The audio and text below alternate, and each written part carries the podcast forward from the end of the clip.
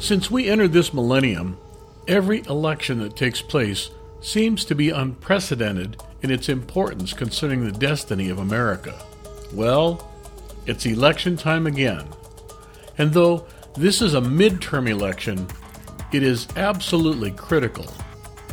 The current occupant of the Oval Office has run our country into the ground, and the only hope of stopping the bleeding is to gain control of the House and Senate in order to hopefully keep him in check for the next two years.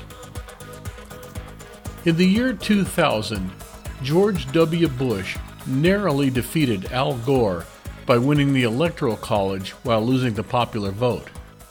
And if that wasn't enough controversy, the election results hung in the balance of hanging chads. Gore demanded a recount, and the Bush victory was finally made official after a month of drama. Come to think of it, the media never called Gore's supporters terrorists for protesting the election results. And if you thought Gore was as liberal as they come, in 2004, Bush ran for re election against John Kerry, who lowered the bar. In 2008, media darling Barack Hussein Obama defeated the first official rhino, John McCain, in what could be described as the perfect storm. At that point, Obama appeared to dethrone Jimmy Carter as the worst president in my lifetime, and that's saying a lot taking LBJ into consideration. Obama easily defeated the king of rhinos, Mitt Romney, for re election. By now, the trend is obvious. The Democrats are getting brazenly more left wing, while the Republicans are becoming more like Democrats. I've heard people say if JFK were around today, he would be considered dangerously conservative. Well, actually, that was me that said that. Then in 2016, the unthinkable happened. Donald Trump won the Republican nomination. Then, even more inconceivable, I do not think that word means what you think it means. Trump beat Hillary Clinton, who almost everyone, myself included, thought she was destined for coronation. Many believe that voters were not for Trump as much as they were against Clinton. I have a close friend who went to Berkeley and then voted Democrat for 50 years, and he told me even he could not vote for Hillary.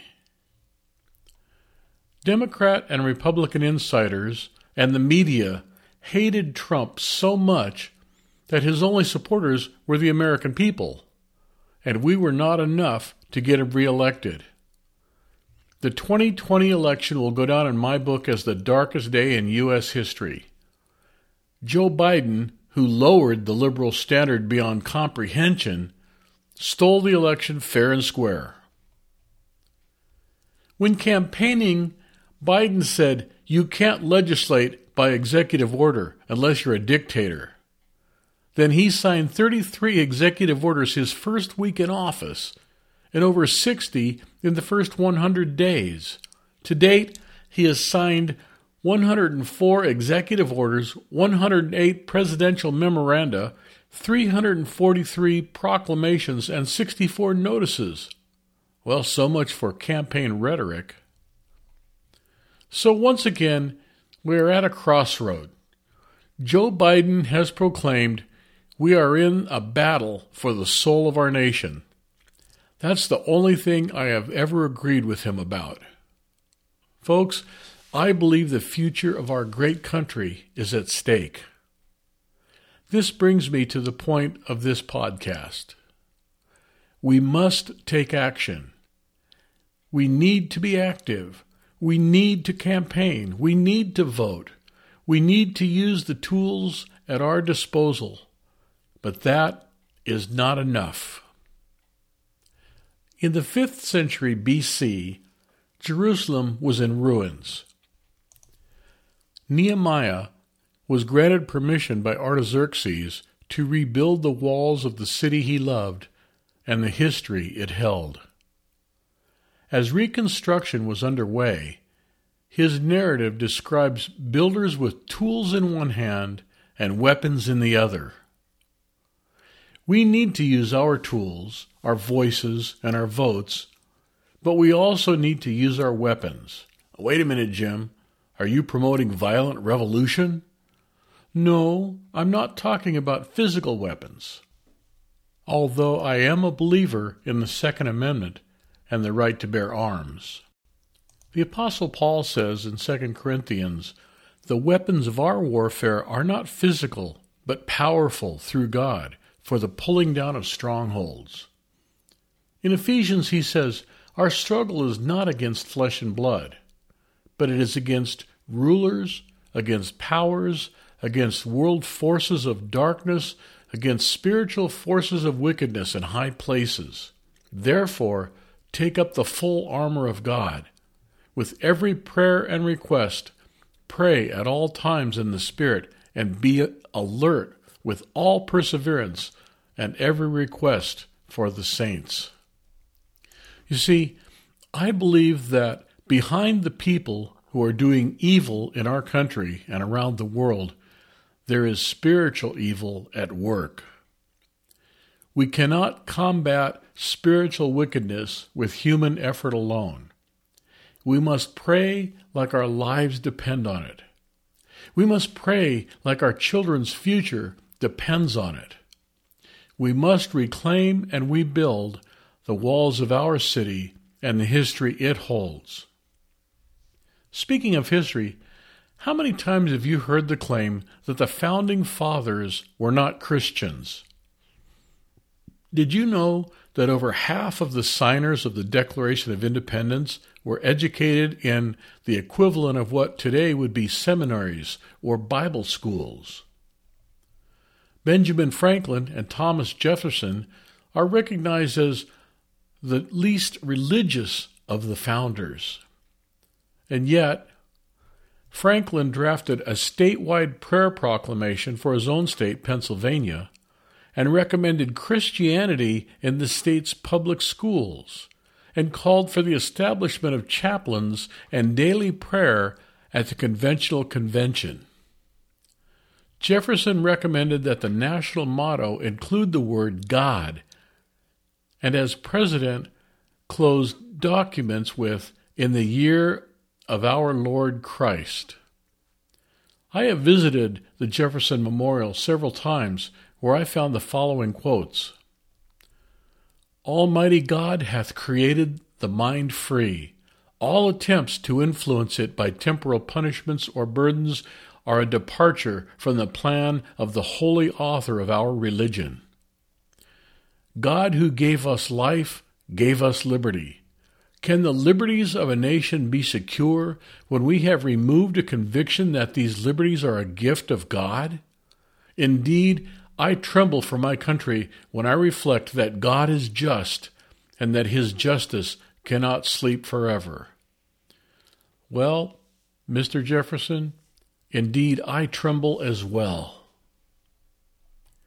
In his book, A Christian Manifesto, Francis Schaeffer said, The state must be made to feel the presence of the Christian community. No one has done more in this area than the Justice Foundation, a Christian law firm who was instrumental in overturning Roe v. Wade. They lobbied and campaigned tirelessly to see the overthrow of the ungodly law permitting the slaughter of innocent children. We still have a long way to go, but it is a start. I have been honored to give the invocation at their annual banquet on several occasions. At one such occasion, I quoted a prayer of Daniel for his people. Listen to this. O Lord, the great and awesome God, who keeps his covenant and faithfulness for those who love him and keep his commandments. We have sinned, we have done wrong and acted wickedly, and rebelled, even turning aside from your commandments and ordinances. Moreover, we have not listened to your servants, the prophets who speak in your name, and to our kings and our leaders and our fathers and all the people of the land. Righteousness belongs to you, Lord, but to us open shame. As it is this day to the men of Judah, the inhabitants of Jerusalem, and all Israel, those who are nearby and those who are far away, in all the countries to which you have driven them because of their unfaithful deeds which they have committed against you. Open shame belongs to us, Lord, to our kings, our leaders, our fathers, because we have sinned against you. To the Lord our God belong compassion and forgiveness, because we have rebelled against him, and we have not obeyed the voice of the Lord our God to walk in his teachings which he set before us through his servants, the prophets. Indeed, all Israel has violated your law and turned aside, not obeying your voice. So the curse has gushed forth on us, along with the oath which was written in the law of Moses, the servant of God, because we have sinned against him. So he has confirmed his words which he had spoken against us and against our rulers, who ruled us to bring on us great disaster. For under the entire heaven there has not been done anything like what was done in Jerusalem. Just as it is written in the law of Moses, all this disaster has come on us, yet we have not sought the favor of the Lord our God by turning from our wrongdoing and giving attention to your truth. So the Lord has kept the disaster in store and brought it on us, for the Lord our God is righteous with respect to all his deeds, which he has done, but we have not obeyed his voice. And now, Lord our God, you who brought your people out of the land of Egypt with a mighty hand, and made a name for yourself, as it is this day, we have sinned, we have been wicked. Lord, in accordance with all your righteous acts, let now your anger and your wrath turn away from your city, Jerusalem, your holy mountain. For because of our sins and the wrongdoings of our fathers, Jerusalem and your people have become an object of taunting to all those around us.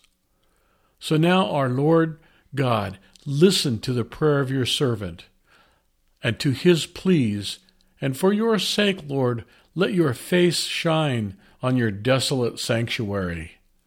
My God, incline your ear and hear. Open your eyes and see our desolations and the city which is called by your name. For we are not presenting our pleas before you based on any merits of our own, but based on your great compassion. Lord, hear. Lord, forgive.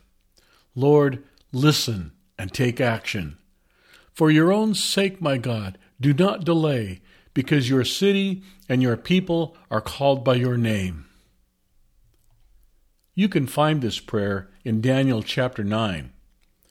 I recommend reading it and inserting America for Judah or Israel and Washington for Jerusalem.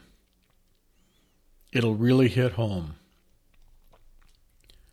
God laments to Ezekiel I searched for a man among them who would build up a wall and stand in the gap before me for the land, so that I would not destroy it, but I found no one. I believe God is searching for those who will stand in the gap and intercede for America, and I pray that He does find ones who will do this. As Americans, we must take action. We need to be active. We need to campaign. We need to vote. We need to use the tools at our disposal. And as Christians, we must take up the weapons of spiritual warfare and pray like we have never prayed. Isaiah 62 6 reads, On your walls, Jerusalem, I have appointed watchmen. All day and all night they will never keep silent. You who profess the Lord, take no rest for yourselves. We must take no rest for ourselves. We must pray and faint not. We must pray without ceasing. We must fast and pray. We must pray like our lives depend on it. We must pray like our children's future depends on it. We must pray like America's future depends on it. We must reclaim and rebuild the walls of our city and the history it holds. We are in a battle for the soul of our nation. This is Jim Barrier on World News Brief.